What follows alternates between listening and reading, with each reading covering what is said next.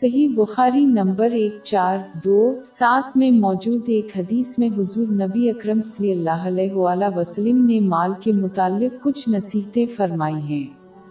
پہلی بات یہ ہے کہ اوپر والا ہاتھ نیچے والے ہاتھ سے بہتر ہے۔ اس کا مطلب یہ ہے کہ جو اپنے واجب اور نفلی صدقات کو اپنی وسط کے مطابق دیتا ہے، وہ اس شخص سے افضل ہے جو کم دیتا ہے اور اس کے بدلے دوسروں سے مال وغیرہ لیتا ہے۔ اس حدیث میں ضرورت مندوں پر تنقید نہیں کی گئی کیونکہ وہ اپنی ضرورت پوری کرنے کے لیے دوسروں سے لینے کے حقدار ہیں۔ لیکن یہ ان لوگوں پر تنقید کرتا ہے جو دینے کی صلاحیت رکھتے ہیں لیکن روکتے ہیں۔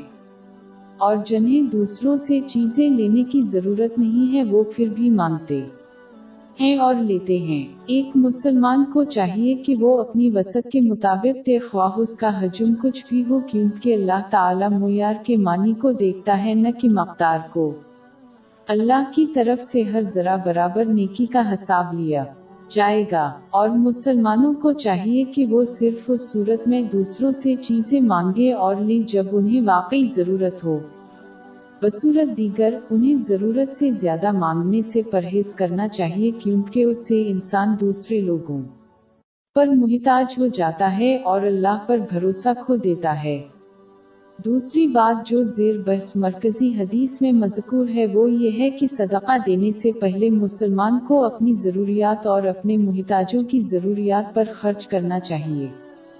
صحیح بخاری نمبر چار سفر سفر چھ میں موجود حدیث کے مطابق یہ نہ صرف ایک نیک عمل ہے بلکہ صحیح مسلم نمبر دو، تین، ایک، دو میں موجود حدیث کے مطابق اپنے کفیلوں کو حلال طریقے سے رزق دینے میں کوتاہی کرنا گنا ہے۔